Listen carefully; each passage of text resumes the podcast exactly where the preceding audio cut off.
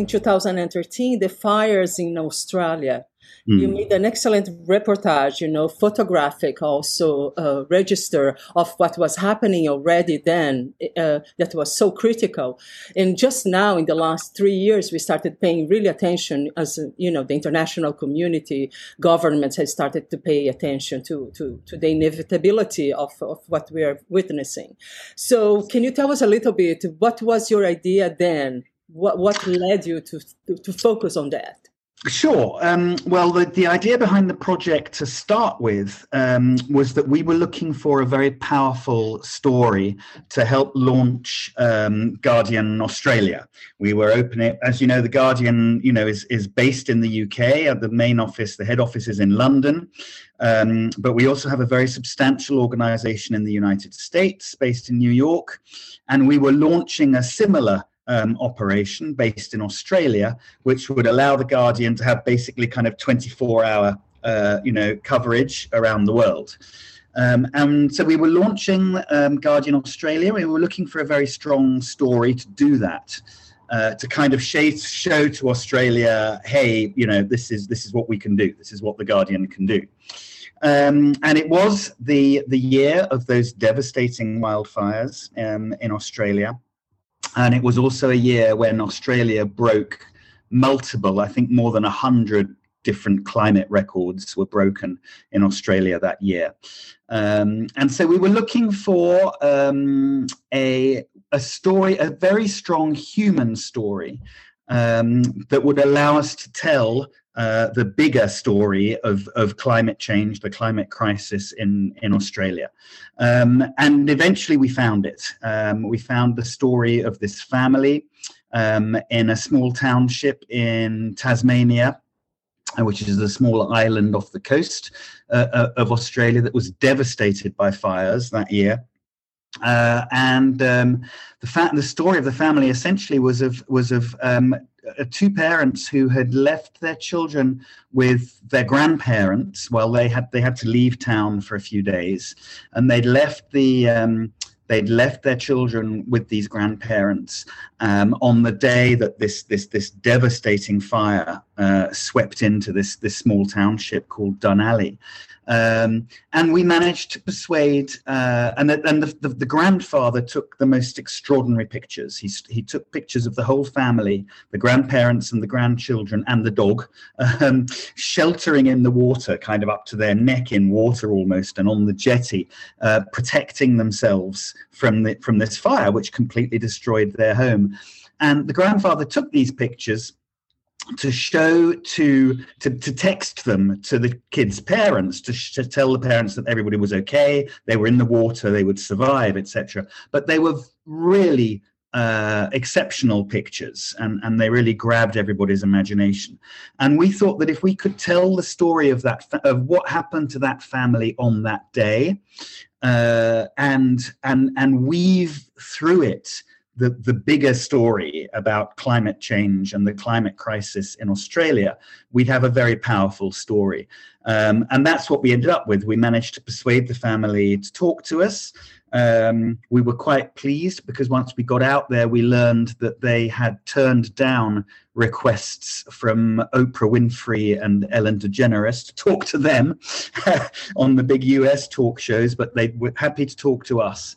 Uh, I think because they also appreciated the um, you know the, the, the the the approach that we were taking which was not to sensationalize it you know and we really wanted to use their story to tell the bigger story and they appreciated that.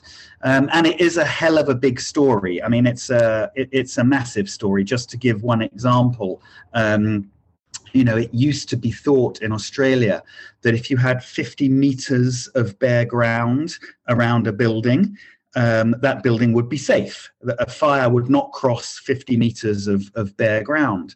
Um, but Australia is now seeing um, record high temperatures, record low humidity, and record strong winds to such an extent that the kind of the the organic matter in the soil is becoming combustible um, and bare ground will now burn in parts of Australia, which is terrifying. And this fire far from you know being deterred by 50 meters of bare ground this fire leapt across like two kilometers of water um, at its height. It was burning so strongly and the wind was so strong.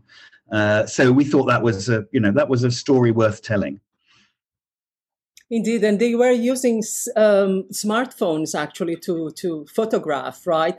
And uh, I remember you mentioning too uh, that you are very keen on using social media, uh, new technologies, right?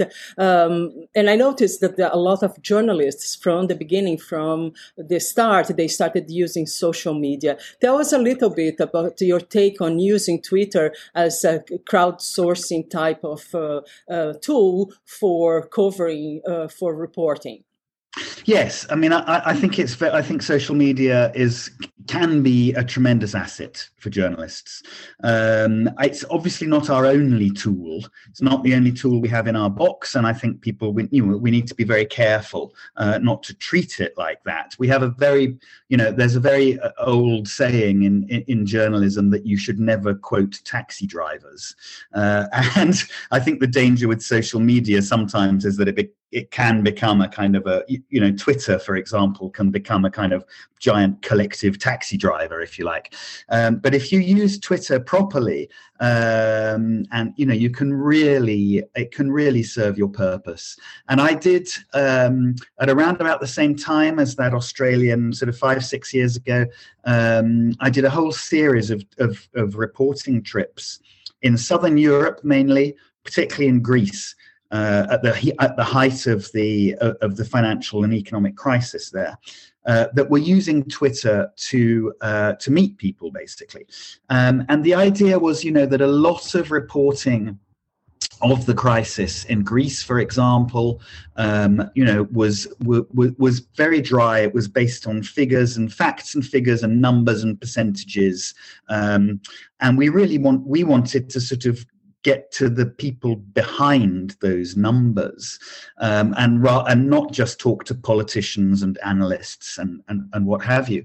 And so um, what we did was, I, I mean, I basically appealed to people on Twitter, uh, particularly to Greek people, um, and I and I, I straight up asked them, you know, if you feel strongly about this crisis, um, you know, do, are there stories that what are the stories that I should be telling?